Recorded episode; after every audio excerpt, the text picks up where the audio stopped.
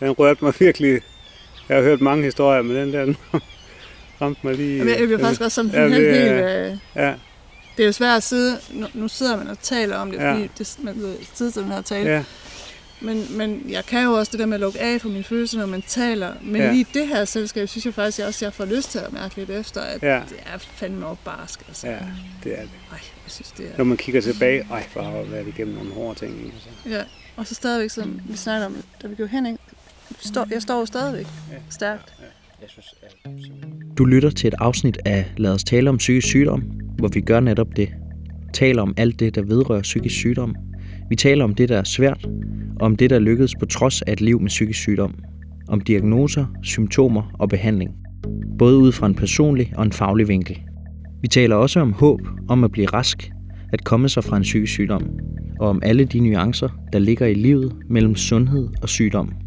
I dette afsnit er jeg taget med en af os ambassadør, Pernille Fransen, til Sydfyn, hvor vi mødes med Simon Hømark, der arbejder med naturoplevelser og vejledning.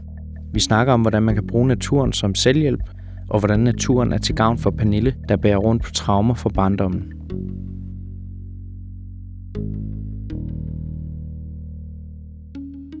Jamen, jeg skulle jo øh, jeg skulle til at sige velkommen til, men øh, det er jo faktisk dig, der skal sige det, Simon, fordi du har inviteret os hjem her til dit, dit dejlige hjem i Ense. Er det sådan, man siger det? Lidt uden for Svendborg? Ja. Ense. Jeg er simpelthen så glad for, at øh, I tog imod invitationen, fordi at, øh, jeg vil gerne have vist jer, hvor dejligt natur der er her. Og, hvad det, og så tænker jeg også bare, at det er et godt sted øh, og lige at, at sidde og reflektere over. Ja. ja, Og- det må man sige. Det er et dejligt grønt. Du har jo simpelthen huset omringet af, af natur. Det er fantastisk. Og jeg har taget øh, Pernille med. Mm-hmm. Du klarede første del af ruten fra Vejle til Odense, og så øh, har vi fuldt sad fra Svendborg. Ja. Og dejligt, du også vil komme i dag. ja, så tak fordi jeg måtte komme. Selvfølgelig, selvfølgelig.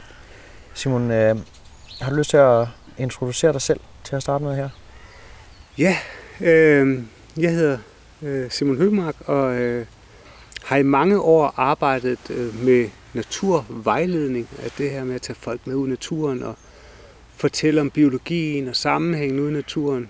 Og så på et tidspunkt så fandt jeg ud af, at det faktisk var, øh, at vi fik det godt, når vi var derude. Og det var lettere for eksempel at have børn med derude. Øh, øh, altså hierarkierne blev nedbrudt. Der var mere en større harmoni, når vi havde folk med ude. Også for eksempel øh, hvad det, når familier er på ferie, øh, så kan det være meget stressende med to små børn, og, men så at have dem med ud på en naturvaringstur med, med nogle naturoplevelser, det, øh, det virkede faktisk afstressende. Så der blev jeg meget fascineret i, og så gik jeg faktisk fra det der med naturvejning til naturoplevelser, øh, og lave ture på det. Så kom jeg, faldt jeg over den der mindfulness-bølge der, og begyndte at interessere mig lidt for, for meditation, og så videre over til åndedrættet og qigong og sansning af naturen. Øh, så, så, så, så det begyndte jeg at arbejde med, og så fik jeg faktisk mulighed for at, øh, at lave noget for mænd på et tidspunkt, øh, hvor at øh, mænd dør før kvinder, og, og, og, og går ikke til lægen, og de havde problemer med at fastholde dem i rehabiliteringsforløb. Så fik jeg, så Svendborg Kommune øh, spurgte mig, om jeg ikke kunne udvikle noget for mænd. Og så øh, lavede jeg faktisk øh, vildmandskurserne. Og allerførst så hed det faktisk øh, naturterapi for mænd, men øh, der kom 100 kvinder og ingen mænd, fordi at øh, kvinder kan godt lide naturterapi, og de kan godt lide mænd. Men så tænkte jeg, hvad fint skulle det selv, hvad skulle det hedde? Og Jeg har selv været ramt af stress på et tidspunkt, og tænkte, hvad, hvad kunne jeg så selv, hvis jeg nu skulle ud og, og finde mig selv, så kunne jeg godt tænke mig at komme på et vildmandskursus, for at bevare min mandighed i min, selvom jeg følte mig rigtig svag. Mm. Så kaldte vi det vildmandskurserne, og så kom mændene. Og det er faktisk blevet en kæmpe succes. Og den metode, som vi bruger, altså, øh, det er nøjagtigt det samme, som vi gør, når vi har øh, kvindehold med ud. Øh, og, det, og når vi har, om det er gymnasieelever, eller om det er børn, eller om det er ældre mennesker, det er nøjagtigt det samme, vi gør. Det er bare fortællingen, der er anderledes. For eksempel, hvis det er kvinder, så er det, at det er dem, der er det stærke køn, og det er det rent videnskabeligt. Og når det er mændene, så er det til deres jægersamler, at de har, deres tipholderfar har stået foran en bjørn og lavet en superheltepræstation og at de er en del af nogle vinder, og ligesom tæller den der lidt mandighed op i dem igen, for de føler sig meget svage. Øh, og når det er både mænd og kvinder, der er med ude, så er det den der filosofi omkring yin yang, hvor vi de to køn er forbundet til hinanden, og når, de, når der er harmoni der, ligesom ude i naturen, når der er harmoni, eller inde i os selv, så, ved det, så, så er der balance, og så har vi det godt. Så fungerer det. Mm. Og så er jeg så heldig, at jeg får lov til at, at forske i det, så jeg kan grave mig dybere ned i, hvad det egentlig er, der sker. Øh, og det er jeg rigtig glad for, at jeg har haft en masse praktisk erfaring først, øh, inden jeg gik ind i, i, i forskningsverdenen. Fordi når jeg sidder og læser de der artikler der, eller hører de der konferencer der, så kan jeg rejse tilbage og sige, at da jeg stod med hende kvinden der, og vi gjorde sådan, hvad skete der så? Så jeg kan se de der billeder inde i det, så jeg kan ligesom... Øh, altså, det giver mere mening for mig. Altså, øh, og så er det også bare vigtigt, at, at øh, det budskab om, at, at, hvor stærk en helbredende kraft naturen har, at det, det, det skal der laves noget forskning på, for at det bliver etableret i sundhedssystemet. Og det er ligesom et hovedmål med det, som jeg laver. Mm. Så flere kan få glæde af det. Pernille, vil du være sød og introducere dig selv, hvis du kan? Jamen, øh, jeg hedder Pernille, og jeg er 49 og bor øh, i Østed, som ligger imellem Vejle og Kolding. Og øh, er psykisk sårbar. Og er en øh, helt ny udklækket, en af os ambassadør. Øh, jeg har ikke været ude og holde noget øh, oplæg endnu. Men øh, det er min tanke, jeg skal det, og min tanke bag det er øh, mødet, øh, altså psykiatriens møde med det brændte barn. Og så bruger jeg, jeg bor tæt på natur og skov, og jeg bruger naturen rigtig meget. Øh, særligt når jeg er rigtig sårbar. Ja, og så er jeg jo så er jeg opvokset, jeg er opvokset ved Brejning Strand og har brugt øh, naturen i min barndom til, til både at lege i og til at, at græde i og til at hele mig selv og øh, ja. Så man kan sige, at naturen har gennem hele dit liv haft en, en vigtig rolle helt, i... Ja, helt bestemt. Og jeg har, øh, har haft øh, en lidt traumatiserende barndom, og, og så har jeg jo været så heldig, at jeg er opvokset nede ved, helt nede ved, ved vandkanten. Så jeg har, øh, når jeg har skulle øh, af med det, jeg, øh, de frustrationer, der har fulgt med, og den smerte og den ensomhed, der har fulgt med, så har jeg jo søgt ned og siddet nede ved vandet, og har selvfølgelig også leget ved havet, og, men har også øh, øh, siddet og, øh, og bygget små øh, tændstikmænd ud af, af grene, der er skyllet op og tang som hår og skældet ud. Og ja, det har sådan været, det har, jeg har brugt det som et hele rum allerede fra jeg var ni år. Mm. Og et lejende rum. Vil du prøve at sætte nogle flere ord på din psykiske sårbarhed, og hvad det, hvad ja. det er kommet af? Ja, det vil jeg gerne. Jeg øh, er opvokset i en, en helt almindelig øh, øh, traditionel familie med mor, far og storebror, øh, og øh, i de her smukke omgivelser. Øh, min far var øh, bådbygger og havde virksomhed op øh, til hjemmet, og min mor var frisør og gik hjemme, eller havde frisørsalon hjemme. Og så havde jeg øh, øh, mormor og morfar, og jeg havde farmor og farmors øh, mand. Øh, datter kaldte jeg ham, og han var... Øh, han, han gik hen og blev min øh, far. Det var ham, jeg havde det sjovest med. Det var ham, jeg havde det bedste oplevelser med. Øh, og øh, han elskede mig, og jeg elskede ham. Øh, og og øh, så pludselig, da jeg er ni år, så øh, forgriber han sig på mig i en leg.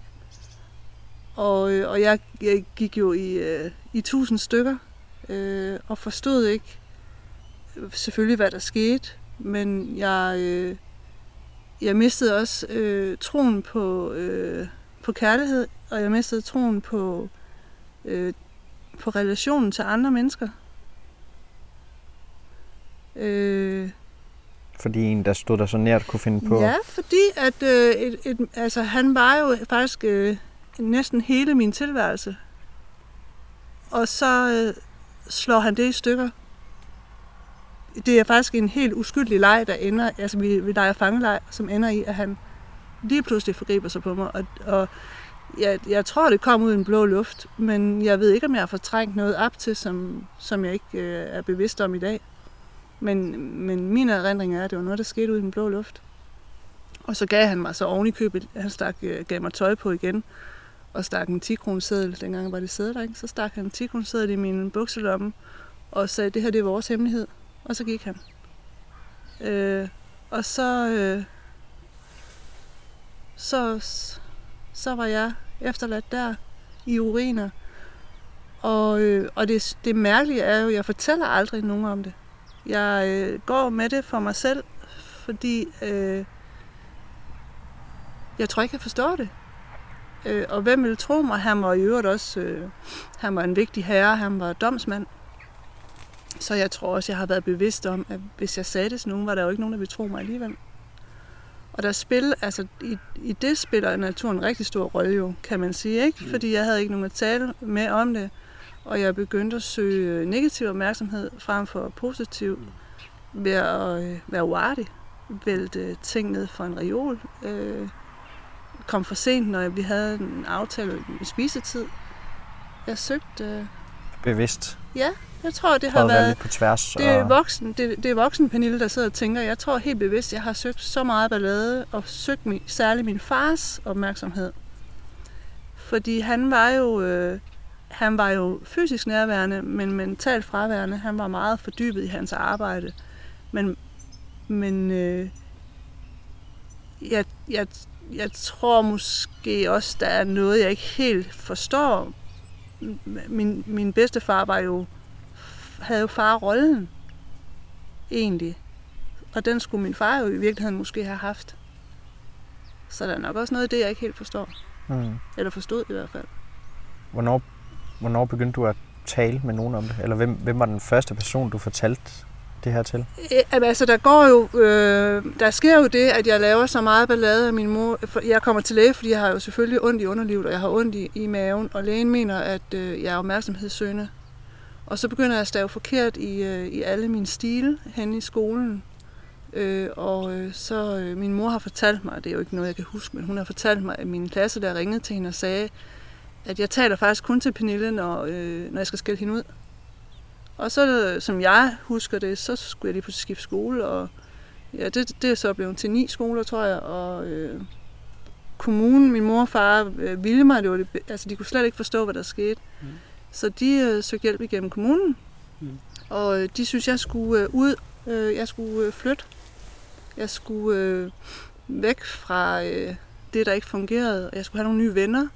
Så vi prøvede det på efterskole, og jeg stak jo af. Så jeg endte på et børnehjem inde i Vejle, og, øh, og ville ikke ret ind heller. Så jeg fik lov at bo selv, da jeg var 16. Og lykkedes faktisk med at få øh, en 9. klasse med gode karakterer. Jeg klarede det faktisk øh, ret godt. Det er ret imponerende. Ja. Jeg tror, jeg har været ret... Øh, jeg tror faktisk, jeg har været målrettet, og jeg har... Øh, den magt skulle han ikke have over mig. Ja. Altså, jeg vil ikke lade mig knække af det. Og jeg knækkede heller ikke. Inden I gik jeg lige så stille i stykker. Øh, lidt ad gangen. Men jeg gennemførte, og jeg tror, jeg har et ret stærkt fundament, øh, faktisk. Øh, som nok har slået revner, men som ikke nåede at gå helt i stykker. Trods alt. Det synes jeg simpelthen er skide sejt. Ja, jamen det, ja, det, det synes jeg også, det er. Jeg, jeg er ret stolt af mig selv, og glad for, at jeg lykkes. Du var ni år. Ja, det tror jeg, jeg har været. Jeg er faktisk usikker på. Ja. Jeg kan også have været 8, jeg kan også have været 10. Ja. Ja. Det er lidt mudret, det der, Ja. øh, den tid. Det er nok også noget, du har prøvet at, at fortrænge, ja, lige præcis. Ja. Nu er du spurgt om, hvornår jeg... Ja.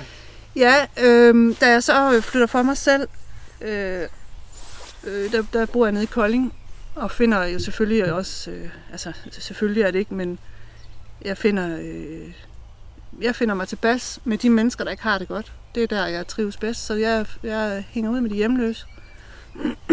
og, øh, og synes egentlig, de har øh, mere at byde på, end ret mange andre mennesker har. Og jeg tror, det handler om, at jeg kunne tage mig af nogen. Jeg kunne øh, trøste, og jeg kunne, øh, jeg kunne øh, være, føle, at jeg var noget for nogen. Øh, og heldigvis har jeg så aldrig haft hang til hverken alkohol eller misbrug af nogen slags, så jeg, jeg, jeg, jeg passede min skole jo så godt jeg kunne, og så øh, var jeg deres ven. Og så er der en af dem, tror jeg, der lige pludselig spørger mig, hvad laver du her? Altså, hvorfor er, hvad, kan, hvad laver du her? Du er øh, 16 år, tror jeg, 17 måske. Du hører ikke til her. Og så tror jeg, jeg har tænkt, og det er jo noget, jeg bare tror, men jeg tror, jeg har tænkt, nej, det gør jeg ikke. Så gik jeg hjem og skrev et brev til min mor, og jeg fortalte hende, at jeg var blevet seksuelt misbrugt af datter, og øh, ja, jeg ved jo ikke, hvad jeg har skrevet mere end det, men formentlig et langt brev med en masse følelser. Mm. Og øh, så tror jeg, hun ringede til mig. I hvert fald kan jeg huske, hun sagde til mig, jeg ved snart ikke, hvad jeg skal tro. Du er fuld af så mange historier. Og så, øh, så var det det. Så talte vi ikke mere om det. Hvor mange år har du været i, i behandling i psykiatrien? Jamen det var jeg jo i... Øh, altså nu er mit forløb også øh, ret... Øh, jeg blev mødt af psykiatrien som... Øh, øh, med, øh, med angst. Altså da jeg kommer vurderer, at jeg har en moderat øh, depression, og jeg har angst, og jeg får noget medicin, og det har vi lidt togtrækkeri med, for jeg synes ikke, jeg har lyst til at få medicin. Mm. Øh, jeg, jeg føler, jeg er ved at springe i luften. Øh, jeg kunne ikke rigtig sætte ord på det. I, og igen, når man er så bagklog, ikke? Jeg, var jo, jeg, havde, jeg havde så meget, der skulle ud, men jeg ender med at sige ja til medicin og, og bliver indlagt, og fem dage efter får jeg så også elektrochokbehandlinger, og øhm, fik en frygtelig masse bivirkninger, og fik mere og mere medicin, og begyndte så selv at sidde, gå fra ikke at vil have medicin, til at sidde og eksperimentere med medicin, og køre medicin sammen, og tage min venindes medicin, og jeg kunne slet ikke være i mig selv. Og det forløb, det forløb, det varede... Øh, jamen, jeg bliver, jeg bliver et par måneder, og så bliver jeg udskrevet. Man kan jo så ikke huske fra næste mund, og kan ikke øh, trives. Øh. Og så har jeg et langt forløb. Jeg tror faktisk, jeg har øh, et år måske, med øh, nyt medicin og noget andet medicin, og noget tredje medicin, og øh, indtil så jeg får en psykiater, der, øh, der reagerer på, at jeg, er, mine kognitive funktioner er så nedsat. Og så bliver jeg så MR-scannet og får lavet nogle neurologiske tester, som så viser, at, øh, at jeg har en, øh, en jeg, jeg har en, en hjerneskade eller en kognitiv funktionsnedsættelse hedder det, fordi den kunne ikke ses på en MR-scanning, men den var så påvist i de der neuropsykologiske tester. Så jeg får, i stedet for, bliver jeg så tilknyttet øh, hjerneskadeteamet i Vejle Kommune, og fik øh, ergoterapeut to gange i ugen, og kom ud af medicinen. Og, øh, og har det jo godt i dag. Jeg har stadigvæk, øh, jeg har stadigvæk tilknyttet den ene ergoterapeut, men øh, og hun er så faktisk pædagogisk vejleder. Det er også Jeg er stadigvæk tilknyttet øh, øh, hjerneskadeteamet en gang i ugen. Corona har selvfølgelig ændret på, på det også. Men, øh, men, men jeg har profiteret rigtig godt, hedder det det. Altså jeg har virkelig haft god gavn af øh, den genoptræning, og kan, kan klare mig selv øh, igen, og øh, er ude af psykiatri, og har været det siden jo, og ude af, af medicin, og har lige nu et lille tilbagefald med noget, jeg tror kan måske hænge sammen med ja, øh, Danmarks verdenssituation, corona-situationen. Mm. Men, øh, men jeg har det godt. Dejligt. Og jeg landet igen på begge ben. Ja. Og bruger rigtig mange timer øh, ja. i skoven, hvor, øh, hvor når jeg er super ked af, at jeg ikke kan være i mig selv, så søger jeg jo den sårbarhed, der hører med.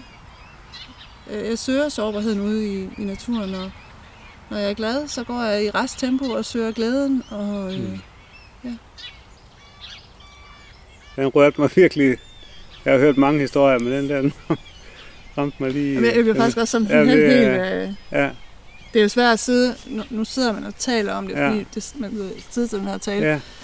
Men, men jeg kan jo også det der med at lukke af for mine følelser, når man taler. Men ja. lige det her selskab, synes jeg faktisk, jeg også jeg får lyst til at mærke lidt efter, at ja. det er fandme op barsk. Altså. Ja, det er det. Ej, jeg synes, det er... Når man kigger tilbage, ej, for har været igennem nogle hårde ting. Altså. Ja, og så stadigvæk, som vi snakker om, da vi går hen, ikke?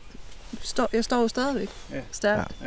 Jeg har også været knækket, og jeg har også ja. været, øh, altså virkelig været syg mm. i bøtten. Ja. Men jeg tror egentlig, det jeg ville med det der egentlig også, det var også det der med, at systemet møder os forkert. Mm. Ja, der er ja. nogen. Ja. Men der er ikke noget at sige til, at, at du har været det der, altså at du har reageret på den måde. Der. Nej. Det er jo helt naturligt. Ja. Altså. Men det kan man ikke se, når man står i det, vel? Nej, nej, nej. Jeg havde faktisk en psykiater på et tidspunkt, mm. og han slæbte mig med ud i en skov Ja. øh, til hver samtale. Ja. Og der var ingen mercy, om det regnede eller det Ja, snede. ja, ja. Altså, det var lige meget. Ja. Og så skulle jeg derude prøve at, at råbe Ja. og sparke til, til træerne og sådan noget. Det var, jeg synes, det var så grænseoverskridende. Men det gjorde altså noget godt. Ja. Øh, I stedet for at sidde og, og tale øh, på et kontor Ja. Om, hvor forfærdeligt dårligt jeg havde det, Ja. så var jeg tvunget derud. Jeg underviser inde på psykologi nu. Ja. Og har jo en masse øh, både bachelor- og kandidatstuderende, der skal være psykologer. Og, jeg siger, og det, at tuder den altså inde i ørerne, eller hvad man siger, det er, altså, hvis I kan få en arbejdsplads udenfor, i stedet for sådan en firkantet rum med Ja. Kleenex og et Ja. ur. Ikke? Ja. Altså også for at passe på dem selv. Ja. Øhm, Ved du hvad, jeg faktisk, jeg har lige tænkt over, øh, i forbindelse med, nu har jeg lige haft et lille dyk og har været til noget, eller skulle så henvise til noget samtale, så tænker jeg, jeg vil faktisk hellere have øh, en samtale en gang i måneden ude i en skov af to timers varighed, Ja. end jeg vil have en samtale i ugen af en times varighed på et kontor. Ja. Og det tror jeg faktisk slet ikke, jeg er alene om, og det kan man jo spare mange penge på, faktisk. Ja, ja. Jamen, det er, Tænk, hvis man kunne få en... Øh, sige til sin psykiater. Jeg vil faktisk hellere møde dig en gang i måneden. Det kan jeg godt nøjes med, hvis vi kan bruge den en gang, Ja. ja. udenfor, mens vi bevæger os. Ja. Jeg snakker mest bedst, når jeg bevæger mig. Ja, ja. Men det er meget lettere, når jeg har folk med ud, i stedet for at sidde og snakke med dem indenfor. Lige snart vi går, så kommer det bare. Ja. Så vælter det bare Ja. frem, og så vil det, ens blokering forsvinder også. Ja, det gør den da, fordi hvis Ja. man sidder og skal holde Ja. ja. øjenkontakt Ja, med. Ja. måske lige synes, det er lidt svært. Det, Ja. ja. der, det er da meget bedre Ja. i bevægelser, man kan kigge lidt væk. Og, Ja. Ja. Og samtidig med, så kan man bruge, altså hver eneste gang er naturen anderledes, ikke? Ja. Og så kan man bruge det, det, der sker, ikke? til at ligesom at hvad hedder det, det bliver ikke det samme igen og igen og igen. Der er hele tiden noget forandret i det, og man kan tage det store gamle egetræ, der har været klaret Første verdenskrig og 2. verdenskrig og storme og alt muligt, det står stadigvæk. Ikke? Og det gør du også. Ikke? Altså, der er mange symbolikker ude i naturen, man kan bruge til at, at, at, at, at, at tænde. Altså, Jeg tænker, at jeg går den samme tur, øh, nu er min hukommelse også vældig påvirket det nu, Ja. men jeg går den samme tur og, øh, næsten ja, hver dag, Ja. og har gjort det i hvad, otte år, eller måske mere. Ja. Og den er aldrig ens. Nej. Altså, det er ikke Nej. sådan, jeg tænker, at noget bliver kedeligt. Det er virkelig, øh, der er bare forandring. Ja. Hele tiden. Ja. ja.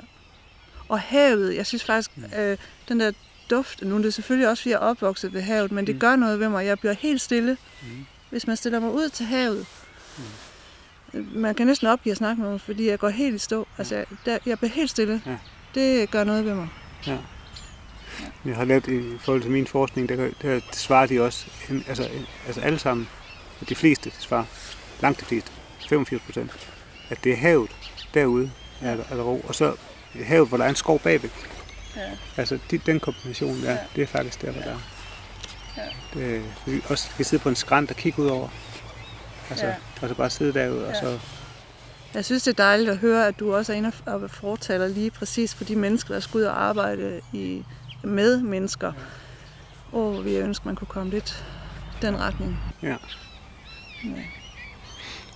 Men, men, men, øhm, men det som naturen kan, det er også, at det, det kan simpelthen gøre det, at, at, at, at man kommer væk fra hovedet og så ned i kroppen.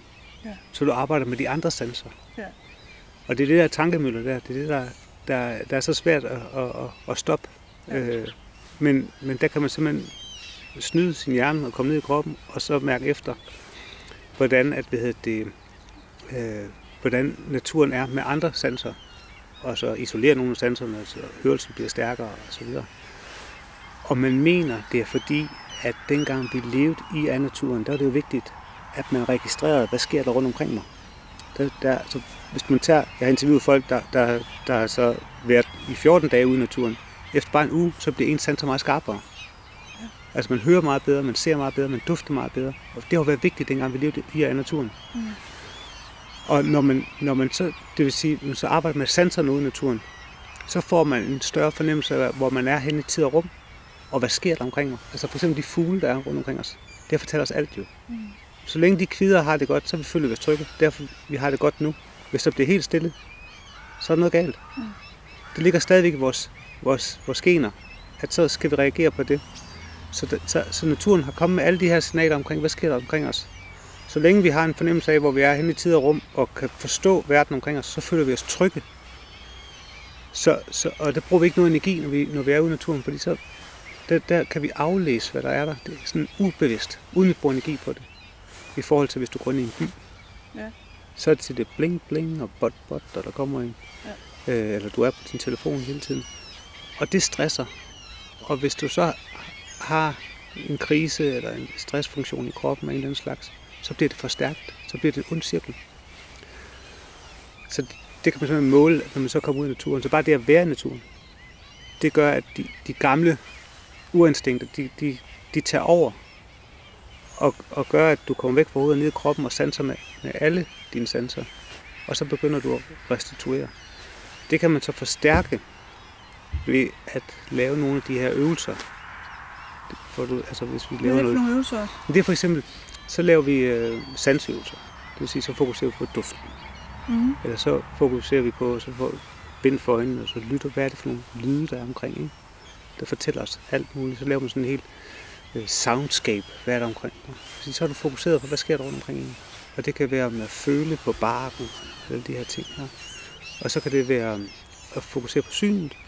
Altså først kan man kigge ind på et område. Det kan være en stor grøn mur ude, ude i naturen. Hvis man bliver ved med at kigge på den her grønne mur, så åbner den sig op. Så kan man se ind imellem stammerne, helt ind til legenderne af lejrebågens tid, dagen hvor vi kommer fra. Ikke? Så man kan ligesom åbne naturen op til nogle andre dimensioner, så man får nogle andre oplevelser af den øh, ude i naturen. Og, og, og hvis man så arbejder med for eksempel, altså, så jeg blev meget pjattet med Qigong. For det kan vi alle sammen finde ud af. Jeg prøvede først med yoga. Det ser kiks ud. Vil du prøve at fortælle, hvad Qigong er? Bare lige for, at alle er med. Qigong, det er en øh, gammel kinesisk, hvad hedder det? Øh, ja, det er sådan ligesom yoga. Altså yoga, det er, det er bare en anden form, hvor du står så, det var solhilsen. Og, men det du gør, de bevægelser, med, det er jo en kropslige øvelser. Det, det, det de gør, det er, at hvad det, du faktisk masserer dine organer og din vagusnerve, og, og så samtidig med, så arbejder du sammen med åndedrættet.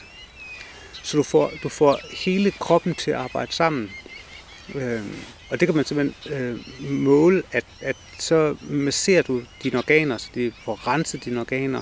Og øh, når man så, når man så trækker vejret på den måde der, så kan man rent fysiologisk, hvis man skal forklare det sådan, så trækker man vejret igennem næsen, kommer helt op i bihulerne, og så kan man ilte blodet meget bedre. Det vil sige, du, får, du tænker klarere. Øhm, og så får du en større kropsbevidsthed. Og, og tit, når man har haft en krise, altså jeg kan huske for mig selv, da jeg havde stress, ikke? så var jeg mere sådan tunnelsyn, ikke? altså mere fokuseret. Jeg var mere oppe i hovedet, jeg var ikke nede i kroppen. Men så får du en kropsfornemmelse, og, og, man, og du får en bedre balance. Når du får en bedre balance, så kan du føle dig også mere tryg. Mm. Så alt sådan noget, der arbejder sådan ubevidst i forhold til, hvad hedder det, at, at du er i, i balance. Det er hele tiden i balance. Altså hver gang jeg er i tvivl om noget rent forskningsmæssigt, tænker er der balance her, eller er der ikke? Men når der er balance, så har man det også godt harmonisk. Så det der med at arbejde både med at, at, at fokusere på sansen uden i naturen, og arbejde med ens kropsbevidsthed, og så arbejde rigtig meget med åndedræt. Fordi det kan man mærke her nu. Mm. Øh, og det kan alle, og det, det kan alle lære. Det kan alle lære. Ja. Det er derfor, at åndedrættet, det, det synes jeg, altså det er i hvert fald min erfaring, øh, også dem, der har lidt modstand på det her. Så kan man hurtigt lige sige, træk vejret ind, hold vejret og pust langsomt ud. Nå, det gør et eller andet. Så kan man arbejde videre med det. Hvor jeg har haft lidt udfordringer ved at for eksempel at bruge mindfulness. Øh, fordi det skal være meget motiveret for at lære. Ja. Men, men også, jeg søger hele tiden tilbage og siger, hvad har vi brugt før i tiden? Og der har vi jo brugt kropslige øvelser. Man har nok ikke kaldt det Qigong, man har kaldt det noget andet. Man har brugt nogle ritualer, nogle kropslige ting for at gøre sig klar til krigen, eller for, inden man skulle ud på jagt, eller man skulle ud og samle ind. Altså for at, for at, at åbne op for, for, for de andre dimensioner af naturen. Det er, det er helt naturligt, det har vi altid gjort. Og man har arbejdet med åndedrættet, øh, det kan man se i alle kulturer. Øh, og så har man arbejdet med at, at træne sanserne.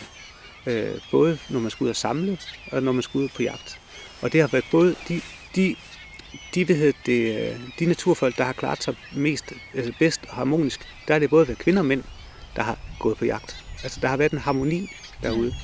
Øh, så det der at søge den der harmoni, den forbundethed med naturen, øh, den, den gør, at, at, hvad det, at vi kommer væk fra alle de her tanker her, og så kommer vi ned til at bare være til stede lige, lige præcis i det her øjeblik. Fordi der sparer du på energien. Ja. Og, det, og det, nu ved jeg ikke, om det bliver for teknisk, men det kalder man den spontane opmærksomhed. Så kan man simpelthen se, at det, der kan du klare uanet indtryk, uden at du begynder at bruge energi. Hvis du så går ind i en by, så er det den direkte opmærksomhed. Du sidder på telefonen, så er det den direkte opmærksomhed hele tiden. Og det dræner dig, især hvis du er... Så nogle af forklaringerne på, at man får det bedre ud i naturen, det er, at du automatisk får den spontane opmærksomhed.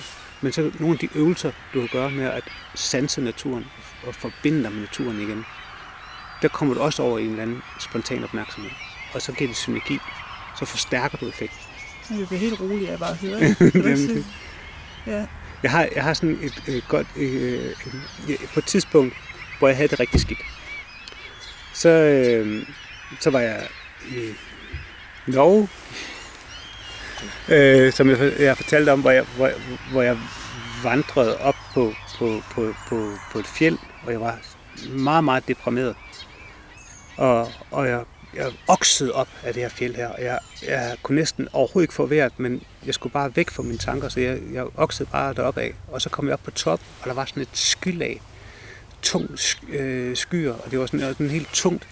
Men så mens jeg stod deroppe, så, så, så, øh, så kom, åbnede skyerne sig op, og der kom sådan en lyskejle ned og ramte fjorden dernede, så det begyndte at spille i alle de her forskellige øh, farver og mønstre, næsten alle regnbuens farver, og, og fjellene blev lyst op, og alle strukturerne i planterne blev skarpere, og i, i, i den oplevelse, der tabte jeg simpelthen bare pusten. Altså det, det, der blev sådan helt bjergtaget, og jeg fik den der ærefrygt over, at ej, hvor er jeg heldig, jeg er til stede på den blå planet.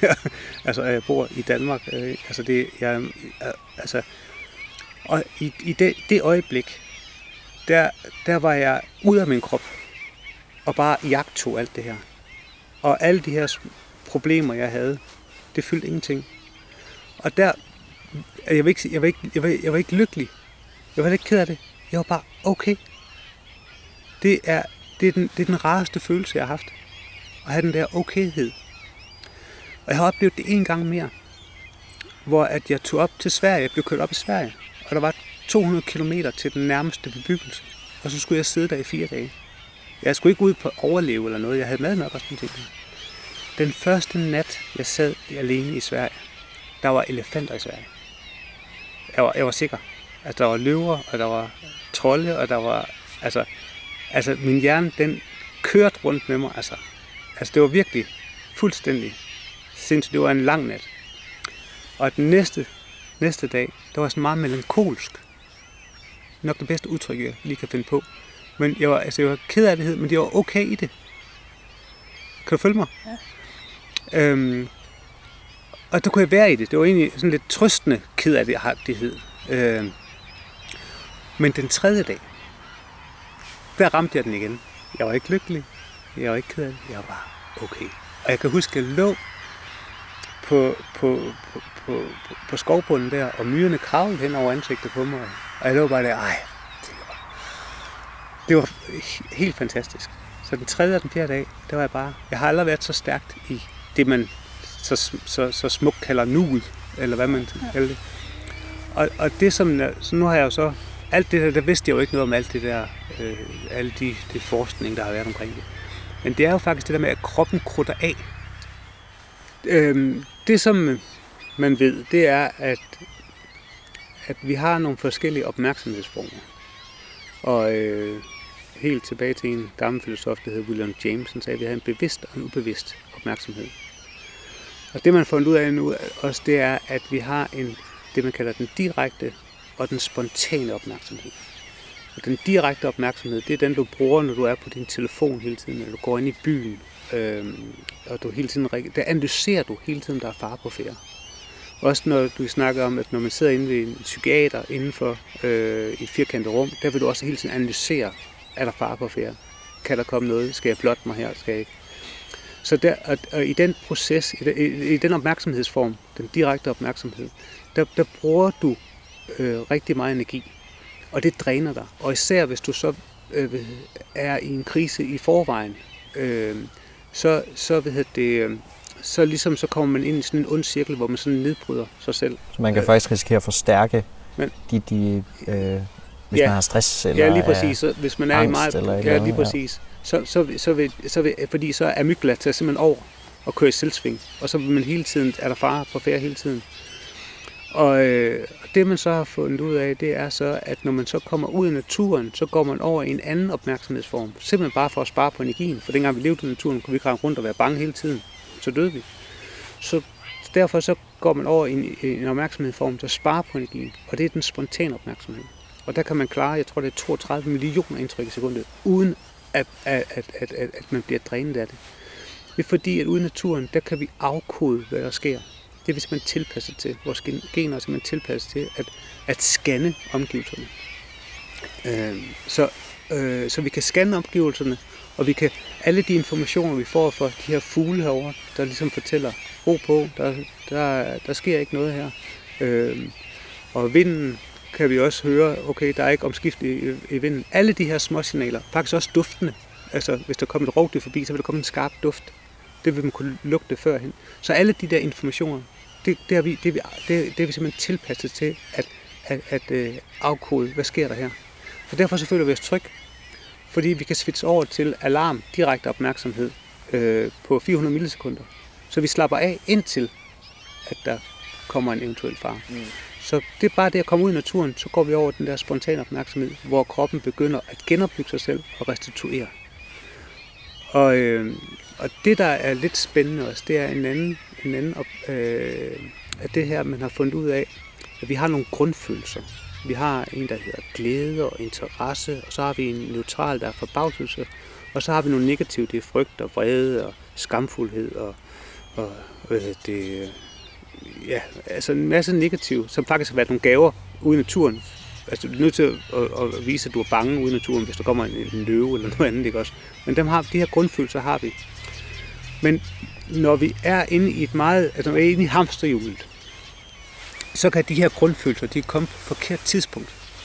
Øhm, og det vil sige, at jeg har nogen, der får angst nede i superbrusen. Der kommer nogle af de her gamle flashback med nogle frygtelige oplevelser og traumer som barn, der kommer på, altså i, i, i nogle helt fuldstændig øh, absurde øh, situationer.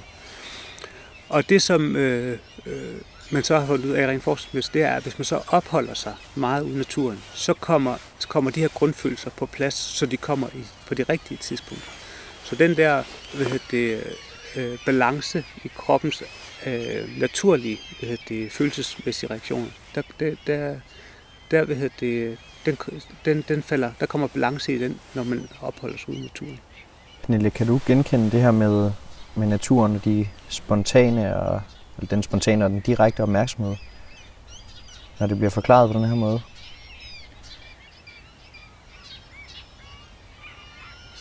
Jeg mistede fuldstændig lige tråden. Ja. Jamen, det var fordi, du sagde det, hvor jeg sad og tænkte, hvad... jeg tror, de blev lidt berørt, faktisk. Ja, jeg tror, de er... Jeg tror faktisk lige det, der skete lige nu, det var fordi, du sagde det der med, at man, man kan blive... Øh, man kan blive trigget, øh, eller indhentet jo, af, af fortiden mm. i, en, i en situation, hvor det er helt absurd, at mm. man lige pludselig synes, man er tilbage i noget. Jeg tror, det var det, der rammer ja, mig faktisk. Ja, ja. Hvad vil du anbefale folk i forhold til at bruge naturen? Jeg synes, man skal bruge, altså for mig at det at bruge naturen og gå ud og finde ro og øh, balance med sig selv.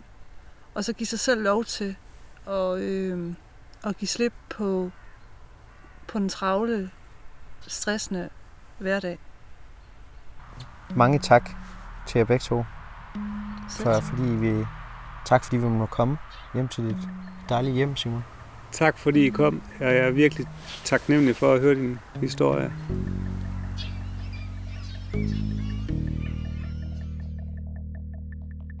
Du har lyttet til et afsnit af Lad os tale om psykisk sygdom, som er lavet i et samarbejde mellem brugere af psykiatrien, pårørende og fagfolk. Bag podcasten står PsyKinfo Region Syddanmark og PsyKinfo Region Sjælland. Og dette afsnit er tilrettelagt af mig. Mit navn er Nikolas Hansen, og jeg er journalist. Vil du høre mere, kan du finde alle afsnittene af Lad os tale om psykisk sygdom i din foretrukne podcast-app. Og husk, hvis du har spørgsmål til psykiatri eller psykisk sygdom, så kan du kontakte PsyKinfos rådgivning. Tak fordi du lyttede med.